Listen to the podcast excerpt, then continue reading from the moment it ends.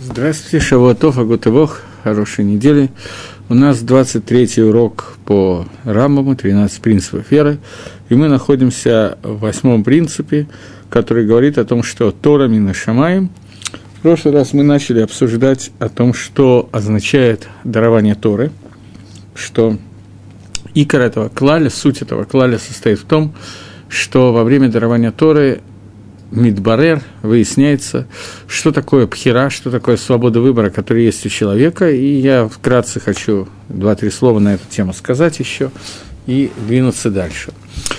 Э,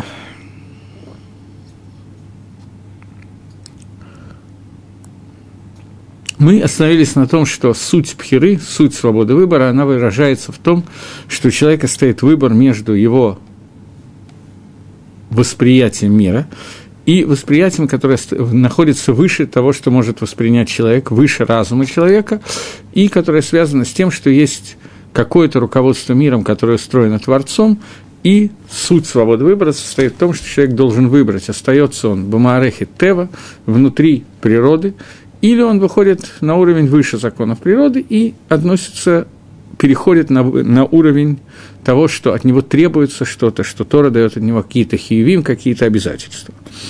Я хочу обратить внимание на Рамбама, который находится в Галахот Шуа. Э, в седьмом, э, нет, в пятом перике Галахот Шуа Рамба пишет. Галахот Шуа находится в книге Мишна Тора, основной книге Рамбама, я сказал, или Мишна Тора, пишет Рамбам, что есть Рашут правило, воз... право, возможность у каждого человека, что если он захочет повернуть себя к правильной дороге, к хорошей дороге, и стать садиком, стать праведником, то у него есть такая возможность. Если он захочет э, повести себя по плохой дороге, то есть стать хорошо нечестивцем, то тоже у него есть такая возможность. И это то, что написано Тора, в Торе, что вот человек стал подобным одному из нас, то есть человек стал подобен Творцу, что он знает то и что он знает, что такое добро и что такое зло. То есть человек в этом вопросе, он ехид, он единственный в мире, который существует, и нету ничего подобного среди творений, подобного ему в, э, в отношении этого вопроса, что только у него есть э, в его дате, в его знаниях, в его махшове, он может выбрать между добром и злом и сделать то, что он захочет. И нету никого, кто ему мешает это сделать, добро или зло. Поскольку это так, то поэтому вдруг он пошлет руку и будет есть это, э, дерево жизни и станет, как, и станет жить навсегда. Это пишет Раму для того, чтобы объяснить, что такое человек. Дальше он продолжает и пишет – в седьмом перике уже, он продолжает и пишет, поскольку существует право у каждого человека, как мы уже объяснили, то человек должен постараться сделать шву, то есть раскаяние, и сказать виду устами за все авирот, которые он сделал, и э, как бы уйти от своих хатаим для того, чтобы э, ему дгуба большого, для того, чтобы, когда он умер, он находился в состоянии большого, и тогда он может удостоиться Хаи Аламаба, жизни в будущем мире. То есть Рамбам пишет, что возможность Лакзор Бачува – это возможность вернуться к Чуве, это возможность, которая появляется из-за того, что у человека есть пхера, у человека есть свобода выбора. И это как бы предисловие, то, без чего невозможно чува, то есть чува начинается, поскольку человек может выбрать что-то. Э, когда человек хочет изменить и убрать перейти, уйти от того состояния, где он находится сейчас, во второе состояние, в другое состояние, то ему нужно новый вид свободы выбора, не такой, который достаточен для того, чтобы человек соблюдал заповеди по инерции. Бывает, что люди соблюдают заповеди просто потому, что вот так вот повелось, они соблюдают их. Здесь для, у них нет никакой пхеры, они ничего не выбирали, вот так их воспитали, и так они делают. Для того, чтобы человек ушел от той жизни, в которой он находился, и выбрал новую жизнь, то есть стал Бальшува, Имеется в виду не только Большого, такой, как некоторые из нас, которые воспитаны были совершенно не в состоянии соблюдения законов Тора, а наоборот, и потом изменили свою жизнь. Но имеется в виду человек, который сделал какую-то авейру, Сказано, что человек, который сделал Аверу один, два, три раза, она для него становится как гетер, как разрешенная вещь. И после того, как эта Авейра становится природой человека, чтобы изменить эту природу человека, нужно сделать шу и уйти от нее, перейти в другое состояние. Вот это состояние, для которого, э, с помощью которого человек делает шу, это состояние возможно только потому, что человек, он единственный в своем роде, единственный среди творений, который обладает пхерой, который обладает свободой выбора. И человек, обладающий свободой выбора, он может лихадеш обновить всю свою жизнь и прийти к новому, к совершенно новой жизни, новому мациюту. Понятно, что особенно новой сущности, существованию. Понятно, что в особенности это выражено для людей, которые были воспитаны вне законов Торы, никак не связанные с Торой, абсолютно хилонимном, нерелигиозном обществе и вдруг меняют свою жизнь. Для этого должен быть некий источник, некоторая сила этого человека, и только человек в состоянии это сделать, пишет Рамбу, для того, чтобы полностью изменить свою жизнь. И это вот и есть та свобода выбора, которая определяется между тем, человек выбирает Марехет Тева, то есть то, как он воспринимает все, что вокруг него своими мозгами, или он выбирает что, то, что находится лымалами на Тева, выше, чем природа, то есть он устремляется к дарованию Торы. Здесь мы приходим к тому, о чем я говорил, что пхера, суть свободы выбора, это понимание того, что Тора мина шамаем. Поэтому, поскольку человек, он в принципе создан как единственный, который умеет выбирать, который единственный из творений, который обладает свободой выбора, поэтому его основная пхера – это выбрать дарование Торы или выбрать отказ от дарования Торы – эта пхера, она мидгала, она обновилась, она проявилась во время дарования Торы. Теперь, если вы помните, то существует такой мидраш, я только не знаю, с него мне начать или начать с чего-то другого. Давайте начнем с него. Существует такой мидраш, который приводится в Геморе Авойда Зойра, который говорит о том, что Всевышний э, до того, как э, дал Тору народу Израиля, он предложил Тору всем народам мира. И каждый и каждый из народов по какой-то причине отказался принять Тору. Гемора приводит э, псуким, что Всевышний появился на гар Паран, неважно, сейчас я не буду все это приводить, и Гемора приводит, э, что Мидраш в том, что в начале Тора было предложено Исаву и Шмелю, Исав и Шмель отказались принять Тору, так все 70 народов отказывались принять Тору, до тех пор, пока Почему они отказывались принять Тору? Исав спросил, что написано в Торе. Отвечает Гемора, если здесь есть Гемор, нет? А, отвечает Гемора, что в Торе написано, что в Торе... Спрашивает Бне Исав, сыновья Исава. И Всевышний, ты предлагаешь нам принять Тору. Что написано в твоей Торе? Отвечает Всевышний, что в Торе написан запрет на убийство, не убей. Говорит Исаф, но ведь в той же Торе написано, что я буду убийцей, поэтому они отказываются принять Тору. Ишмаэль спрашивает, э, что написано в Торе, сказано «не укради». Ишмаэль говорит о том, что в Торе написано о том, что народ Ишмаэля будет жить кражами, рука его на всех, рука всех на нем и так далее, поэтому тоже отказываются принять Тору. Здесь мы видим, что Всевышний дает им именно ту накуду в свободе выбора, которая сейчас есть, принять или не принять Тору. Другими словами, я хочу сказать, что в этот момент Мидраш описывает ту свободу выбора, которая происходит между народом, определенным народом, внутри определенного народа. Сейчас этому народу предлагают сделать тот выбор, ради которого он создан. Если этот народ соглашается с принятием Тора, то он делает правильный выбор. Отказываясь от принятия Тора, он делает обратный выбор. И вот когда им предлагается на выбор какая-то вещь, то предлагается именно та заповедь, которая является наиболее трудной для этого народа. И поэтому Ишмаэль, Исаф и остальные народы отказываются принять Торы, то есть осуществляют свой выбор в сторону природы, ра, а не в сторону тов, не в сторону добра, а в сторону зла. Это тот выбор, который существует между ними, и это суть дарования Торы народа Израиля, когда Израиль получает Тору, ответив на Асева Нишма – все, что написано в Торе, мы сделаем и услышим, не задавая вопроса, что написано в Торе, не решая, надо ли нам принять Тору, а заявляя о том, что все, что написано в Торе, мы, в Торе мы сделаем и услышим. На тему того, что сделаем на Асева Нишма, наверняка вы слышали кучу перушим, кучу объяснений, и все они сводятся в общем к одной и той же накуде, к одной и той же точке отсчета, которая говорит о том, что вначале было сказано на Асе, а потом было сказано Нишма. И почему на «асе» сделано было сказано до Нишма, что обычно стандартная восприятие человеком, что человек говорит, что я хочу вначале выслушать, решить, подходит мне это или нет, а потом решить, беру я это или нет. А Мисраэль сказал, что это исходит от Творца, поэтому выбор, который мы осуществляем, мы будем принимать его и только потом познаем, что именно мы приняли. То есть они изначально готовы принять, поскольку это и есть пхера, о которой мы сейчас говорим, пхера дарования Торы, что без нее невозможен настоящий выбор человека. Любой остальной выбор – это выбор то есть это и есть тот выбор, который стоял перед всеми народами, в частности, перед нами Израилем во время праздник Шивот, во время дарования Тора, когда Амисраиль должен был выбрать. Они остаются на уровне лошади, у которой выбор – это то, что я познаю, то существует. Или они становятся на другом уровне, на уровне Адам – есть уровень Адама, уровень, который говорит о том, что мы выходим за пределы того, что мы понимаем. Мы говорим вначале сделаем, а потом услышим. Поскольку сказать «я вначале узнаю, что написано в Торе, а потом решу, подходит мне это или нет», это не выбор. Это значит, что я остаюсь на том же уровне, на котором я находился раньше. Я получаю новую информацию и обрабатываю решая, она мне подходит или нет.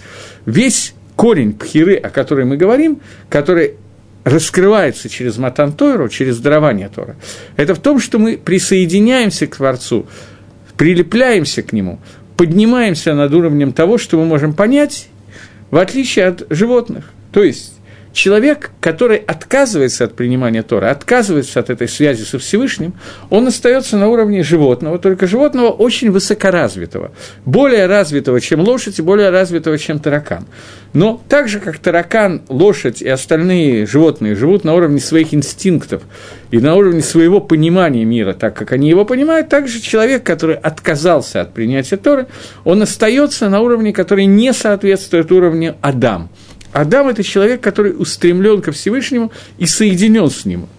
Он уровень пророка, то, что не дбаг бы Акодыш то, что соединен со Всевышним. Поэтому Амисраиль во время, когда они находились на горе Сина и получали Тору, они поднялись до уровня пророчества. Окей, okay. это накуда, которую я должен был просто кончить, которая была на прошлом уроке. Теперь есть еще одна накуда, которую я хотел сейчас обсудить, тоже связанная с той героем, о которой мы говорим сейчас, но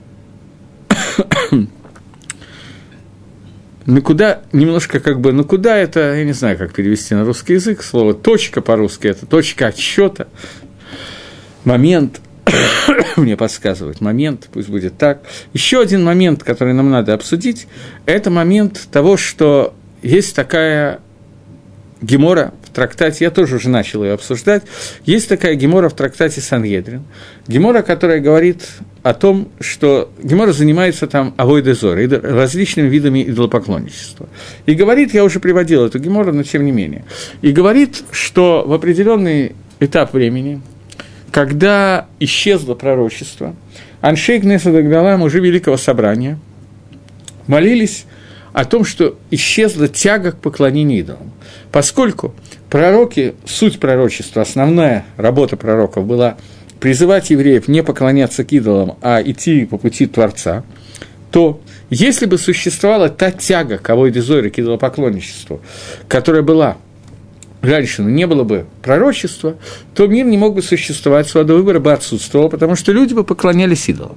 Поэтому говорит Гемора, что мужи Великого Собрания в эпоху, когда кончалось пророчество, то есть э, в начале второго храма, они собрались и молились о том, чтобы Всевышний отменил, убил, уничтожил этот Ецергора Кавойдезора.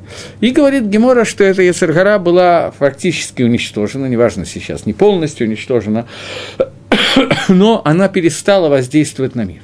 После того, как это произошло, Гемора говорит о том, что человек по имени Рафаши, секундочку, как быть человеку по корням, не являющимся евреем, но имеющим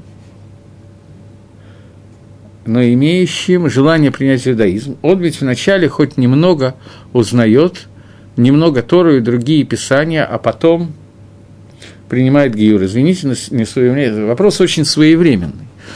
Э, Гиюр сам по себе – это вещь, которая очень трудно объяснима с точки зрения я не знаю, кабалы, махшавы, я не знаю, как сказать. Не с точки зрения Галахот. Галахот Гиюра довольно простые, занимают всего один симан в Шельханорухе и две-три геморы, которые существуют в трактате Ивамот, еще где-то, Шаббат. Э, сами законы Гиюра довольно простые, но Гашков и мировоззрение Гиюра – это довольно сложная вещь которая связана с тем, что существует Бофен Калали, совсем в общих чертах, я не буду объяснять более подробно, существует Махлокис э, относительно того нафашот души Герем, которые существуют без Манейну. Махлокис – это спор. Э, души Герем, которые существуют без Манейну, людей, которые в наше время или не в наше время приняли Гиюр. Какое отношение этих душ к тому, как они стояли у горы Синай? мнение Бальтани говорит о том, что, это первый Любавический Рэби, да, говорит о том, что Герем – это те души евреев, которые стояли у горы Синай и приняли Тору во время Мамады Арсинай, которые потом затерялись во время Галута, изгнания и так далее, и сейчас возвращаются, и они так же, как остальные евреи, их души находились на горе Синай. Не галахический статус, я сейчас говорю, а статус, галахический статус, понятно, что евреем называется тот, кто родился от мамы еврейки. Я сейчас говорю о том, что душа этого человека, она с самого начала принимала Тору, тогда же, когда весь Израиль у горы Синай, и она является осколком какой-то вот этой вот души, которая затерялась и теперь возвращается. Поэтому, поскольку в ее душе находится стремление к соединению с Торой, поэтому этого человека возникает идея принятия мира. Понятно, что эти идеи возникают из-за того, что душа требует этого, но в материальном мире они могут воплощаться самыми разными способами, и мы не будем говорить, какими. Это вариантов может быть бесконечное количество. Это одна идея. Вторая идея, вторая, э, вторая Вторая, э, вторая, второе мнение говорит о том, что э, Герем, они действительно не стояли у горы Синай, и несмотря на то, что они не стояли у горы Синай и не принимали Тору среди всего народа Израиля, тем не менее, Акодыш Барагу, создав этот мир, поскольку он дал всем народам мира, так же как евреям, возможность получить Тору, то он дал эту возможность не хатпами, не единовременно, но любому человеку, который захочет сегодня э, Кодыш Баругу – это Всевышний. Э, мне делают замечание, что я говорю... Не, я принимаю замечания, не надо стесняться, я просто изв... объясняю, почему я вдруг поправляюсь.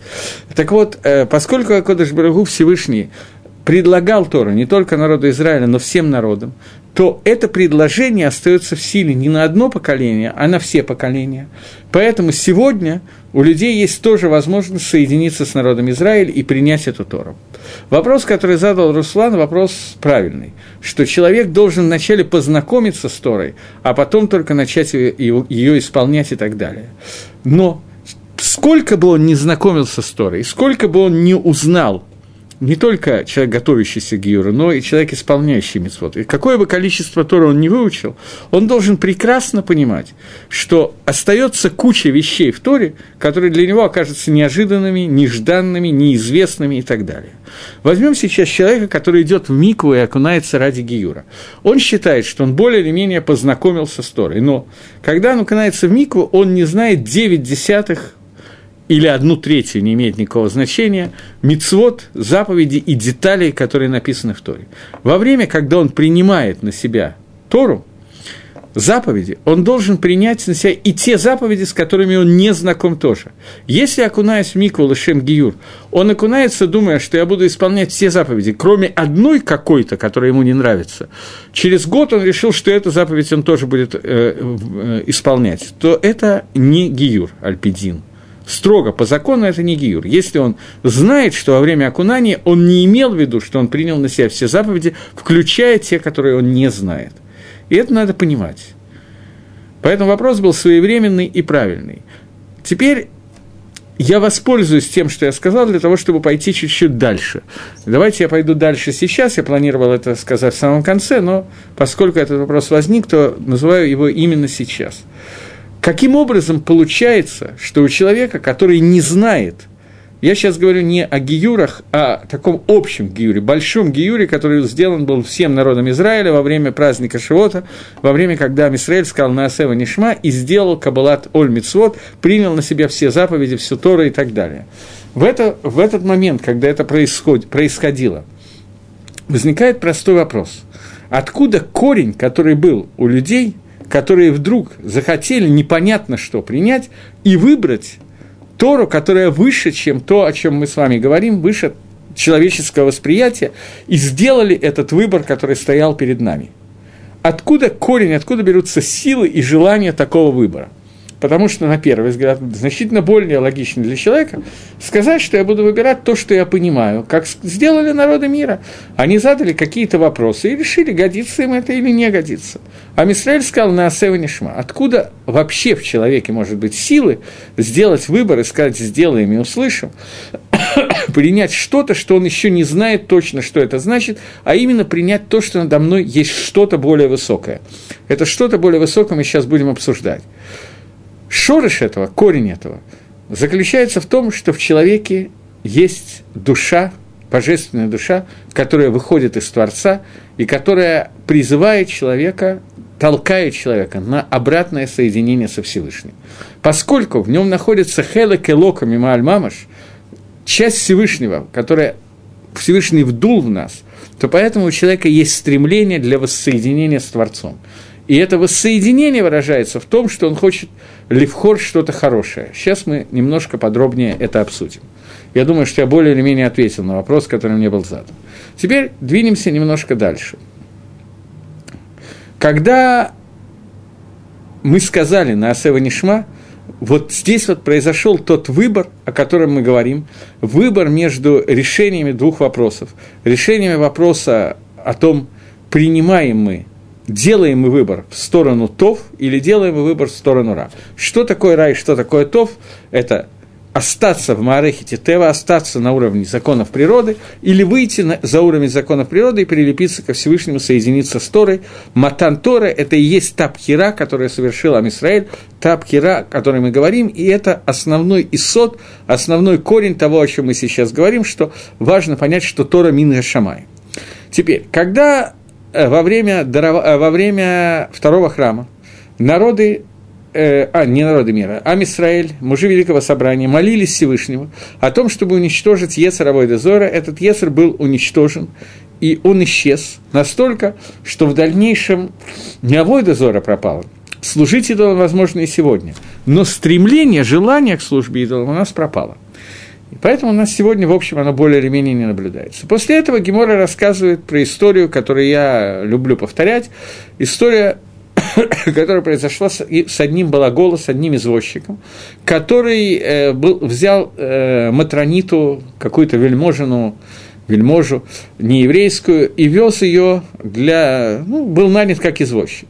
Она его привезла в какой, э, к какому-то зданию, попросила подождать, и после того, как она через некоторое время, довольно длительно, вышла из этого здания, он спросил, что здесь происходит. Она сказала, что здесь храм идолу, который называется Бальпиор, и она служила Бальпиору, он тоже захотел служить Бальпиора, выяснил, в чем состоит служба. Служба состоит в том, что человек наедается каких-то, э, какой-то еды, которая работает как слабительная, свекла и так далее, идет в туалет около статуи этого идола, и в этом состоит служба. Он решил посмеяться и тоже пойти и сделать эту службу Бальпиору, сделал ее, все как положено, выяснил, что у него нет туалетной бумаги, взял статую Бальпера, маленького идола, который стоял на пьедестале, использовал его нос в качестве туалетной бумаги, и говорит Гемора, что в это время к нему со всех сторон бросили жрецы Бальпера и сказали, что они не видели ни разу, чтобы человек так хорошо, Баедур Митсва, так изумительно служил Бальперу, и так далее, и так далее. И Рав Шмулевич утверждает, что это Авойда Зора, которая осталась до нашего времени. Суть этой Авойда Зоры, по утверждению Рав Шмулевича, это в том, что человек признает силы, которые находятся над ним, может признать существование Всевышнего, верить в него, но это его настолько ни к чему не обязывает, что никакого почитания этого Баальпеора нету, и вся его служба состоит в том, чтобы проявить, что мне на него даже не начихать, а более грубо. И в этом состоит служба в отсутствии какого-то обязательства перед Всевышним. Это служба, которая называется Авойда Зора Бальпиора, И эта служба, которая говорит э, Равшмулевич, что она осталась до наших дней. То есть служба, которая говорит о том, что нет вещи, которая нету статуса Творца, который может меня к чему-то обязать. Это и есть антидарование Торы. Вся суть дарования Торы состоит в том, что человек переходит из состояния Эйна Мицуве Васе состояние Мицуве Васе. Из состояния «я не обязан, но делаю какие-то мицвод», как Авраам, Ицхак, Иаков. И он переходит в состояние, что теперь я обязан, хочу я, не хочу я, у меня есть хава, у меня есть обязанность это сделать. Вот это состояние хава, хиюв, это состояние, которое, против которого работает наша сегодняшняя Ецаргара, и это состояние, которое помешало народам мира принять Тору до тех пор, пока я не решу сам, что это мне полезно и правильно делать, а не что-то или кто-то, который говорит мне, что мне надо делать, без того, чтобы я сам осознал это и прошел через это. Это суть понятия Тора Мина Шамаем, что Тора до нас небес, суть понятия, которое говорит, что я выбираю себе то, что я беру на себя определенный хиюв. Хава – обязанность. Теперь попытаемся проанализировать это слово «хава», слово «обязанность». То, что я сейчас говорю, я забираю, это не мною выдумано, поскольку у меня нет другого макора, источника, э, более раннего, то я беру современного Рава Мойши Шапира, который так учит эту судью, и попытаемся с вами пойти по его пути. Мы знаем, что существует определенный анализ э, корней иврита, который очень сильно, в принципе, он используется еще нашими хазаль, нашими мудрецами благословенной памяти, очень сильно развит в книгах Равгирша, на его э, комментариях на Пятикнижие, на Тору. И вот давайте проанализируем слово «хава», слово «обязанность», которое является тем, что Тора нам дала, то есть Тора меня обязала к чему-то. Нужно понять, э, когда-то, я сейчас думаю, что я вспомню одну секундочку, Раф Ринлер в книге Сифтей Хаим задает такой вопрос – он спрашивает, что мы празднуем в праздник Шивот, праздник, который мы называем Матантара. Что такого нового произошло во время дарования Торы? Поясняет Рафлюндлер свой вопрос, что Ров Мицвод, большая часть заповедей, которые даны, часть заповедей, первые заповеди были даны задолго до дарования Торы. Часть получил еще Адам Решон, часть Авраама Вину, часть получили в Египте, часть после выхода из Египта в месте, которое называлось Мара. Какое-то количество заповедей было дано на горе Синай, какое-то количество заповедей, большинство, было дано в пустыне Синай за 40 лет путешествия в пустыне. То есть во время дарования Торы нам были даны миют, минимум заповедей. И что мы празднуем в Шавот? Что такое Матан Тойра? Что изменилось? Что мы празднуем? Объясняет Рамфлирендлер, что изменение, которое произошло, это не количество заповедей, которые увеличились, а то, что человек перешел из состояния «я не обязан делать, но делаю», в состояние «я обязан делать». То есть у человека появилась, появилась хава, он стал мицуве ваасе. Вот это слово хава – это то, чем я сейчас хочу заняться. Что за корень этого слова, слова хава? Для тех, кто знает иврит, слово хава, хаяв – происходит от слова, ивритского слова «махбоа». «Махбоа» – это детская игра в прятки, убежище, то, что скрыто. «Хава» – это «я должен Рувену какую-то сумму денег». Это означает, эти деньги, я могу их потратить, я, взял голвау, я взял в долг, я могу потратить эти деньги, я не обязан отдать те же самые бумажки, которые я брал, но я постоянно должен ему передать эту сумму денег, которую я у него взял – и оно как бы спрятано, спрятанная обязанность. Появилось какое-то замечание или вопрос. Вы как-то заметили, что примером этого в наше время может быть переедание – я не понял. Э, но переедание не является актом принципиального отрицания власти Творца, а может быть лишь проявлением слабости человека и желания использовать хотя бы принадлежащих Творцу своих личных. Нет, я не отмечал, что переедание, переедание действительно может быть авойда бальпиора, но я, это другой Магалах, который не связан с этим. Я говорил о том, что служба Баальпера объясни, ну, я знаю, два Магалаха объяснить, в чем два пути объяснения этой Авойды Зойры в Баальперах, еды и хождения в туалет. Один Магалах – это показать, что, несмотря на то, что я верю в Творца, считаю, что Баальпер – это Творец, он меня сотворил, он божество, но, тем не менее, это меня ни к чему не обязывает, и мне на него, грубо говоря, начихать. Это один Магалах. Второй Магалах не связанный с первым. Магалах не Равхаем э, Шмулевич, а Равхаем Воложенер. Равхаем Воложенер говорит, что Авойда Бааля Пиора показывает, что человек мы должны, любые действия, которые мы делаем, мы должны делать для того, чтобы служить Всевышнему, для того, чтобы из них выходило какой, выходил какой-то результат. Мы кушаем для того, чтобы выполнить митсу Саудат Шаббат, трапезу субботы. Мы кушаем для того, чтобы были силы учить Тора. Но человек может кушать просто с одной целью сходить в сортир. В этом случае это авойда Зойраба Альпиор, которая заключается в том, что все материальные вещи я посвящаю пустоте – ничему, никак не соединяю их с духовностью.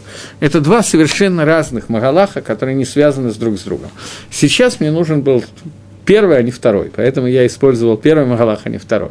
Но второй Магалах тоже существует, они оба имеют место быть. Второй Магалах в Руахаем, Рафхаем Аложенер пишет в комментарии на Перкево. Так вот, двинемся немножечко вайтер, дальше.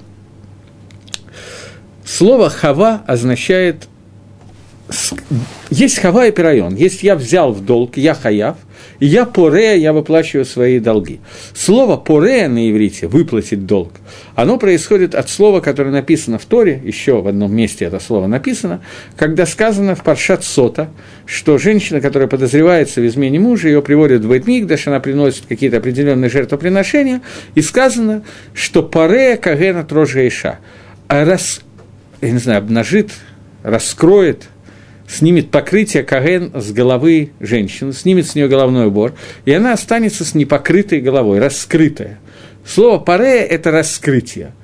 Выплачивание долга на иврите переводится словом «лифро хов» – выплатить хов, то есть раскрыть то, что было скрыто. Слово «хава» происходит от слова «махбуа» – прятать, скрывать и так далее. Таким образом, сам корень слова «хава» А хава я хочу повторить, чтобы было понятно, о чем я говорю сейчас. Я хочу сказать, что что обнаружилось у нас во время дарования Торы, что Итхадеш, что нового произошло во время дарования Торы, появился новый Магалах, новый путь, который называется Хаяв – человек обязан. До сих пор человек мог выполнять все те же самые заповеди, но он не был обязан их выполнять. Он мог сделать те же самые тикуним, исправления, которые мы достигаем с помощью наших мецвод. Но обязанности на нем не было. Теперь появляется понятие хава. Понятие хава – обязанность, которая означает некое сокрытие. Теперь нам надо понять, о каком сокрытии идет вещь. Для того, чтобы это объяснить, нужно вспомнить законы природы, которые говорят о простых вещах. Я не знаю, возьмем какой-нибудь самый простой закон природы. Когда человек кладет руку в горящий костер, то он обжигается, она сгорает. Когда человек делает авейру, по законам природы, он должен в тот же момент, так же, как он положил руку в огонь, рука обжигается, так же он положил нефиш в авейру, свою душу в Авейру, душа должна обжечься, он должен тут же умереть. От одной Авейры больше, от другой меньше, но он должен тут же войти в состояние, которое называется смерть. И это то, что происходило, когда Мидраж говорит, что Всевышний хотел сотворить этот мир атрибутом, который называется атрибут суда. Но увидел, что в этом состоянии, если сотворить мир атрибутом суда, то мир не может существовать, и упредил атрибут суда атрибутом милосердия. Атрибут милосердия – это атрибут, когда появляется понятие хава. Тора, очень во многих местах Геморы, называется Рахмона. Рахмона Омар. Тора говорит, Рахмона, Всевышний говорит, Тора говорит, Рахмона переводится с арамейского на иврит слово Тора. Почему Тора называется Рахмона от слова Рахамим, словом милосердие? Что это означает? Какое отношение Тора имеет к милосердию? Я думаю, что вы уже поняли более или менее, к чему я клоню. По альпидин, по закону суда, человек, который нарушает какую-то заповедь, делает какую-то веру, он должен тут же умереть. Возьмем какой-нибудь пример. Человек нарушает заповедь кашрута. Это все равно, что человек ест цианистый калий. Человек, который ест цианистый калий, по закону природы цианистый калий является ядом, поэтому вступает в определенного рода реакцию. И когда цианид поступает в организм, то человек переходит в лучший мир. Удушье и так далее, и так далее. Человек, который кушает духовный яд, в этот момент должно произойти все то же самое. Человек должен умереть. Когда первая заповедь кашрута, которая давалась человеку, эта заповедь не есть от дерева познания добра и зла, потому что в день, когда вы будете есть от дерева познания добра и зла, в этот день вы умрете, было сказано. И это логично и нормально. Любое нарушение замысла Всевышнего – это по закону строго альпидин – это должно действовать точно так же, как два химиката, которые мы соединяем, они вступают в химическую реакцию. А вейра, которая соединяется с человеческой душой и телом, она тоже делает N, реакцию, N-ную реакцию, которая приводит к смерти. Митсва приводит к жизни. И таким образом любое, любое действие Митсва и Авейра, я сейчас имею в виду, которое делает человек, должно приводить к одному и тому же результату. Что произошло во время дарования Торы? Что произошло, на самом деле, чуть раньше? В тот момент, когда Всевышний взял и упредил атрибут суда атрибутом милосердия. Прежде всего, что произошло, а потом для чего это нужно было Всевышнему произошла вещь, которая связана с тем, что Всевышний дает возможность человеку, который ел некошерную еду, нарушал шаббат, убивал, прелюбодеяйствовал, служил Вайдузоре и так далее, все 613, скажем, 365 митцвот лота асе, которые существуют в Торе, не делай, которые он нарушает, вместо того, чтобы сразу же результатом Авейра мы сразу же увидели ее результат, оказалось, что этот результат был скрыт, спрятан – человек остался хаяв, и если он умрет в состоянии без шувы, без изменения того, что он сделал, то он будет хаяв, он получит наказание, которое, по идее, он должен был получить бы сразу. Но мера милосердия откладывает это наказание, подвешивает его и делает так, что человек в состоянии прожить с этой аверой энное количество дней, минут, часов и так далее, для того, чтобы у него была возможность изменить это состояние. Это мера милосердия, которая, как мы с вами уже говорили однажды, что слово «рахами» милосердие происходит от слова «рейшхет мем», от слова «рехем». «Рехем» – это матка, в которой сегодня ничего нет, но завтра там оттуда выйдет результат. «Рехем», прочитанный слева направо, наоборот, по-русски, получается слово «махар» – «завтра». То есть меда милосердия – это мера милосердия, это мера, когда Всевышний судит человека, но используя будущее время, используя завтрашний день. Это возможно в тот момент, когда мера суда скрыта. Она переходит из разряда массы действия, стопроцентное действие я сделал, я влечу за собой какое-то действие. В состоянии я сделал, я вы создал некий хиюв. Поэтому слово хиюв происходит от слова лихабот – скрывать. Махбоа – сокрытие, прятки. Таким образом, что сделал Творец? Он сделал атрибут милосердия, который переход, переводит результат авейра и митсвы человека в состояние хава. Хава – это то, что сыграет свою роль в дальнейшем, если человек его не изменит, но дает человеку возможность это изменить. Это результат. Теперь вопрос, почему Всевышнему это понадобилось, из-за чего он это сделал. Я думаю, что вы уже понимаете, к чему я клоню, но тем не менее. Мидраж говорит, что Всевышний увидел, что мир не может существовать, если будет руководиться только атрибутом суда, и упредил атрибуту суда атрибут милосердия. Что значит, что мир не может существовать? Почему? Вроде бы как наоборот. Человек увидит 5, 6, 10 раз, что как только он сует руку в огонь, он обжигается, так он перестает сувать руку в огонь. Человек увидит, что если он совершает прелюбодеяние, он тут же умирает. Так он не будет делать прелюбодеяние, он сделает 5 раз, потом поймет, что нельзя. Если будет результат сразу бросаться в глаза, то наоборот, все будет очень хорошо. Мир будет существовать и существовать из одних праведников. Не будет никакой проблемы. Аверот уйдут и уйдут очень быстро. Если за каждую аверу человек будет мгновенно умирать, то аварьяне скончаются, а остальные увидят, что так не надо себя вести, и будут себя вести просто изумительно. Авейра – это преступление, нарушение замысла Всевышнего. От слова «лаавор» – «перейти». Так вот, если человек будет видеть, что за каждую аверу тут же следует наказание, то он автоматом будет устраняться от аверы. Во всяком случае, те, кто еще не успели сделать аверу, а только видели, что они произойдут. И тогда мир будет существовать, и существовать, наоборот, в совершенно идеальном состоянии. Что означает, что Творец увидел, что мир не может выдержать Медад один. Вроде бы как наоборот, может. И даже наоборот будет очень хороший. У вас есть ответ на этот вопрос? Я специально затягиваю музыкальную паузу, или вдруг кто-нибудь мне напишет, что, име... что это означает. Поскольку никто пока не написал, то попытаемся самостоятельно, мне придется самостоятельно отвечать на этот вопрос.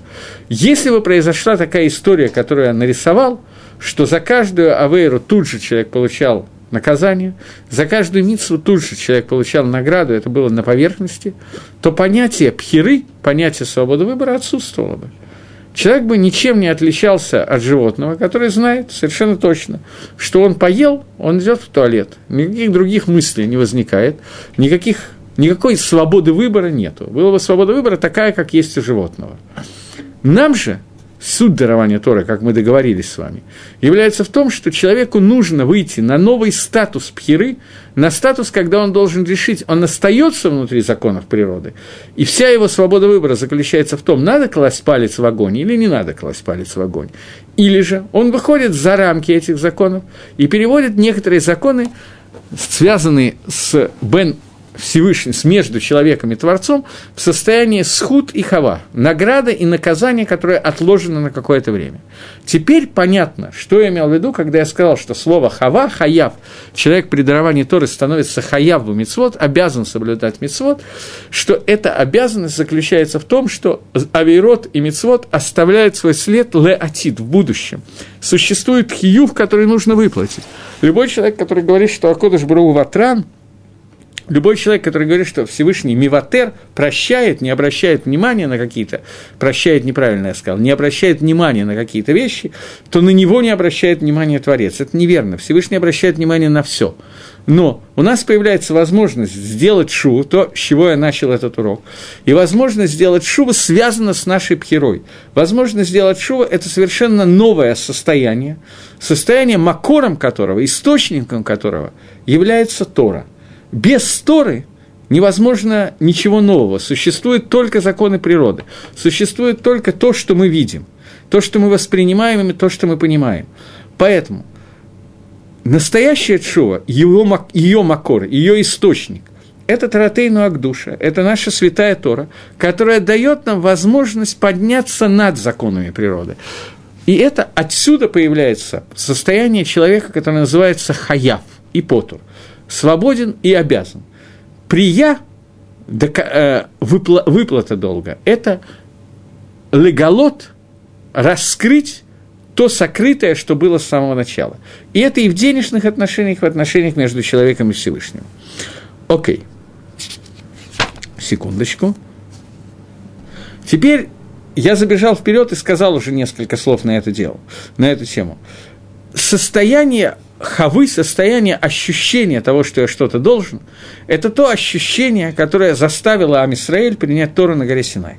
Когда мы сказали, что все, что исходит от Творца, на Асева Нишма, мы сделаем и услышим. Когда мы устремились к, к этому состоянию быть хаяв, то произошло это, потому что у человека с самого начала существовала некоторая потребность ощутить того, что он что-то обязан что есть что-то скрытое, которое существует в этом мире, и это скрытое должно выйти бефоваль, то есть человек должен присоединиться к Тору. Произошло это, потому что человек состоит, в отличие от животных, не только из э, хомера, не только из материи, в материю включая и сознание человека, которое дается через мозги, когда человек может... Э, человек который изобретает теорию относительности, и человек, который учит теорию относительности и не поднимается выше ее. Не то, чтобы я понимал, что такое теория относительности, так очень относительно. Есть частное, общее, я когда-то учил, но так очень далеко это от меня. Но, тем не менее, человек, который изучает законы природы даже на уровне Эйнштейна, я не говорю про Ньютона и так далее, он остается животным, но животным более высокого уровня, чем кошка. Кошка не знает законов Ньютона, человек знает законы Ньютона. Некоторый человек знает не только законы Ньютона, но даже законы Эйнштейна. Но при этом его суть остается, что то, что я знаю, то существует, и выше он не поднимается. Человек, который говорит о том, что существует нечто скрытое, хава, обязанность, которая есть у человека в этом мире, и эта обязанность дается через Тору, этот человек пользуется не только уровнем своего мозга, развития, но пользуется еще таким понятием, которое называется нашама, душа. Душа, которая была вду, вдута в человека, вставлена в него изначально во время, дарова, э, во время творения человека, и душа, которая является частью Всевышнего и соединяет его с Творцом. Поскольку сам Творец образовал вот эти вот хиювим, о которых мы сейчас говорим, обязанности, о которых мы сейчас говорим, поэтому у человека есть потребность соединиться и почувствовать, что он хаяв, а не просто, что он является тем, что он является, на первый взгляд. Поэтому у человека есть потребность возвыситься и выйти на, эту более высокий, на этот более высокий уровень пхиры.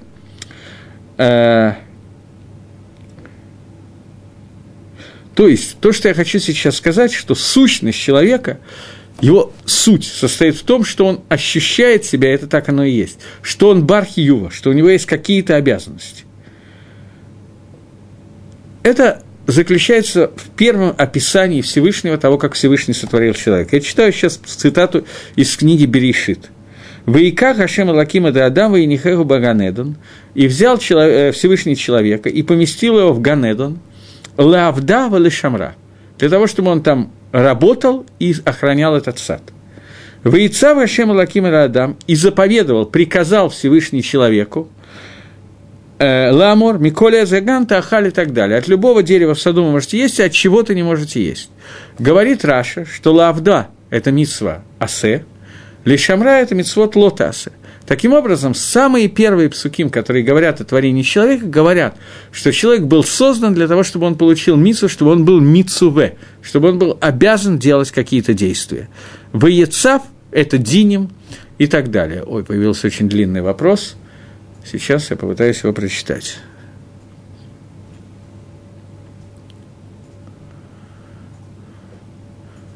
Мне кажется, что без Ашгаха протить невозможно учить Тора лишма. А вода Дашем, то есть исполнение заповеди без непосредственного ощущения воздействия Творца на конкретного человека, есть профанация. Надо вначале понять, что такое Ашгаха протит, потом понять, что такое Тора лишма, Здесь слишком сложный вопрос. Хашгаха протит – это частное влияние Творца, когда в зависимости от поведения человека в этом мире Всевышний ставит его в те или другие условия и направляет на него то или иное влияние, которое отличается от Гашгихи клалит, что существует общая Гашгоха, общее управление Всевышним миром, которое фактически не зависит от наших действий. Оно зачастую совпадает с законами природы, что независимо от того, как себя ведут люди здесь, солнце светит, происходит процесс фотосинтеза, люди рождаются и так далее, и так далее. И существует Гашгаха протит, когда в зависимости от степени исполнения мецвод каждого конкретного человека в этом мире, в зависимости от авадат садиким, от работы праведником в этом мире, в зависимости от этого Всевышний посылает различные виды влияния, которые идут одновременно, параллельно с тем влиянием, которое является Ашгаха Калалит. Иногда Ашгаха Калалит превышает, и Ашгаха Протит почти не чувствуется. Иногда Ашгаха Протит является основной, и Ашгаха Калалит практически аннулируется перед этой Ашгахой. Всевышний это делает в разные времена по-разному, для того, чтобы мир мог существовать. Поскольку бывает ситуация, когда только, если бы только Ашгаха протит существовало, то есть это зависело бы только от нашего изучения Торы, от нашего делания мицвод, то получается ситуация, что мы бы как бы вот э, ну, совсем бы не могли существовать. Потому что так как мы учим Тору и так как мы существуем, лучше бы этого не произошло. Поэтому Всевышний дает нам возможность существовать просто по законам природы. А бывает ситуация, когда по законам природы должно было бы все вроде бы как исчезнуть, но Ашгаха протит настолько сильно проявляется в этом мире, что появляются какие-то вещи, которыми, которые очень трудно объяснить по законам природы.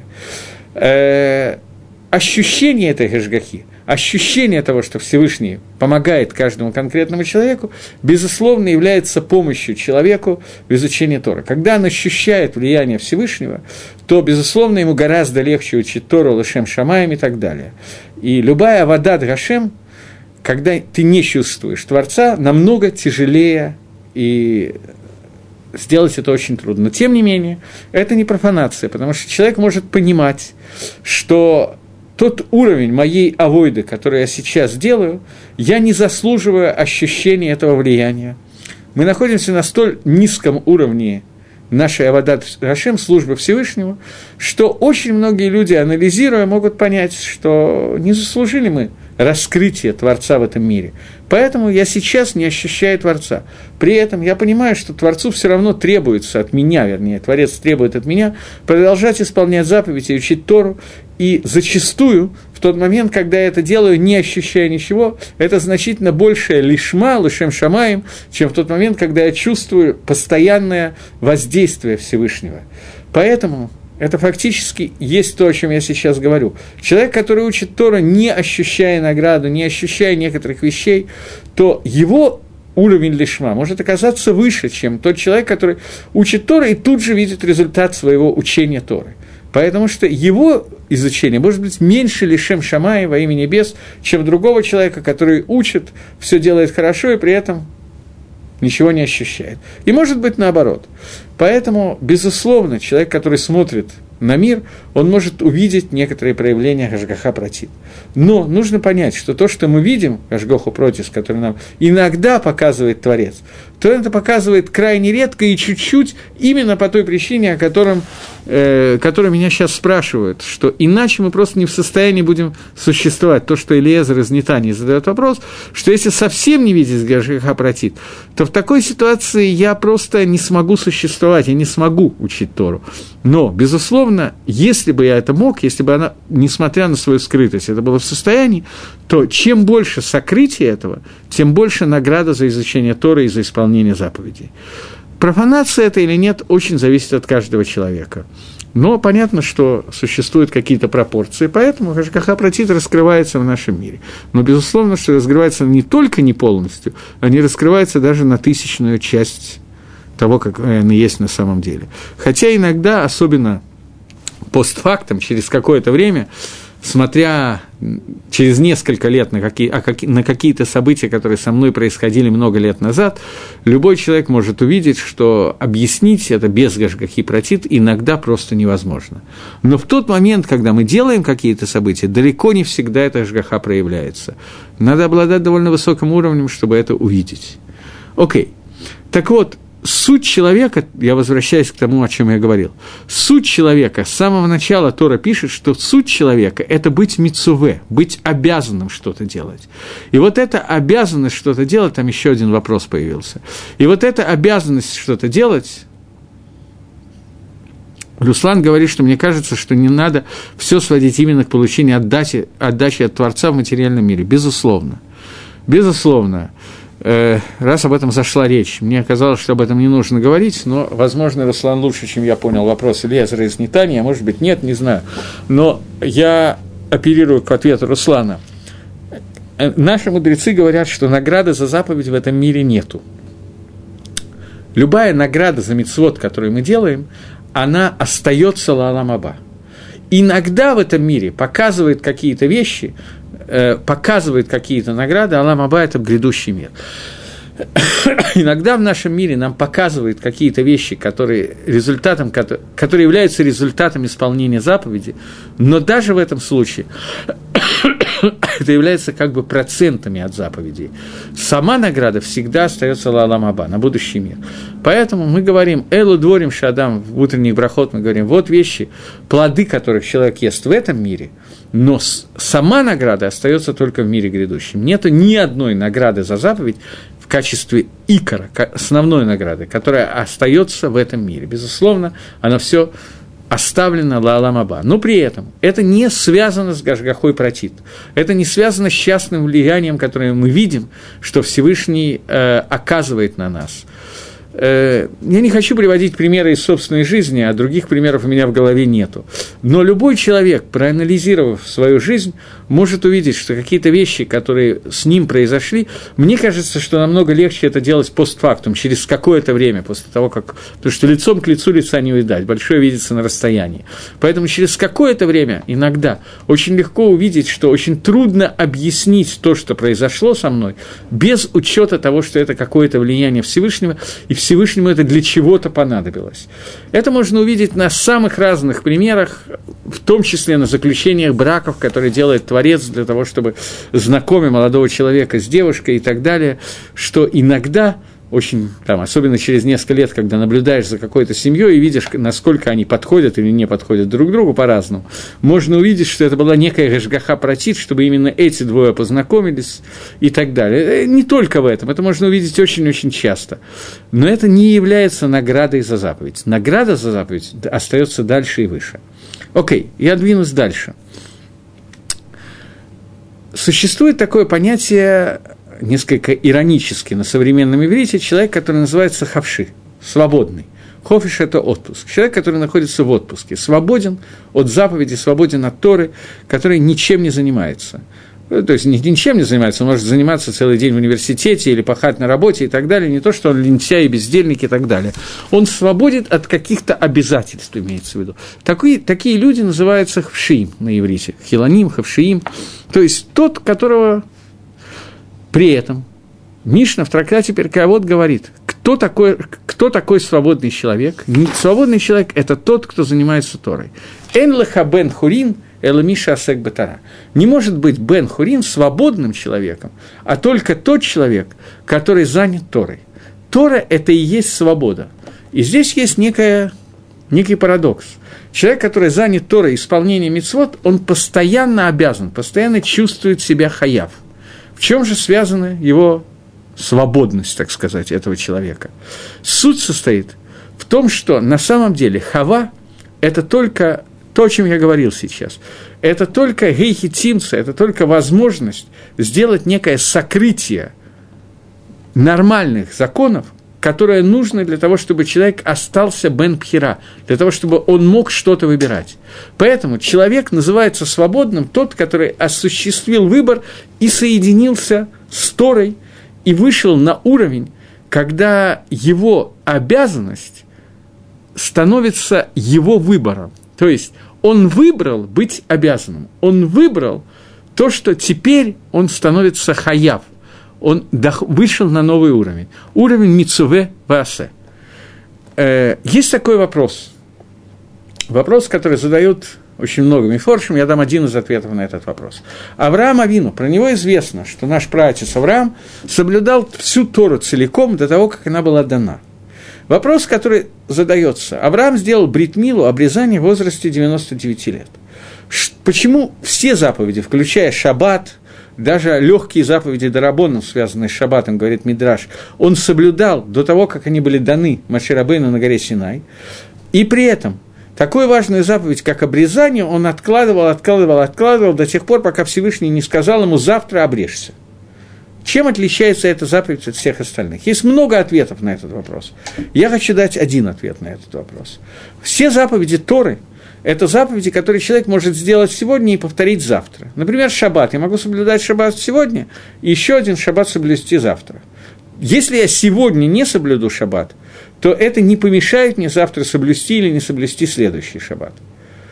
Заповедь Бритмилы – это заповедь, которую можно сделать один раз, хат пани.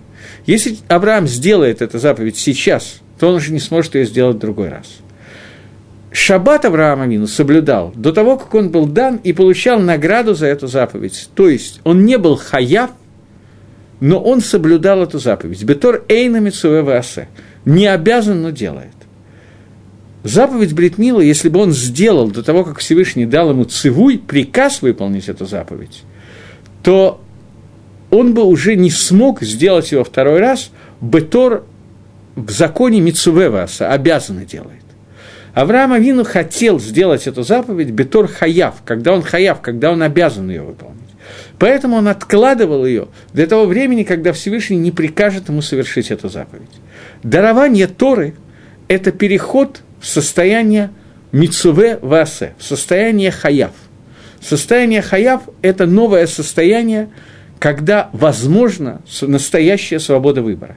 Когда законы по которым, в принципе, по законам природы, человек, совершивший авейру, должен попасть в гиену тут же, оно откладывается на много лет.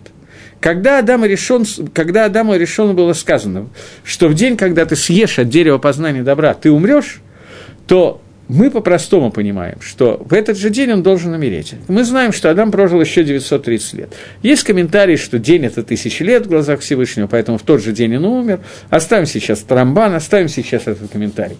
Пшада пашут, что мы не видим этого, но расшуем, бахаеем не краим этим.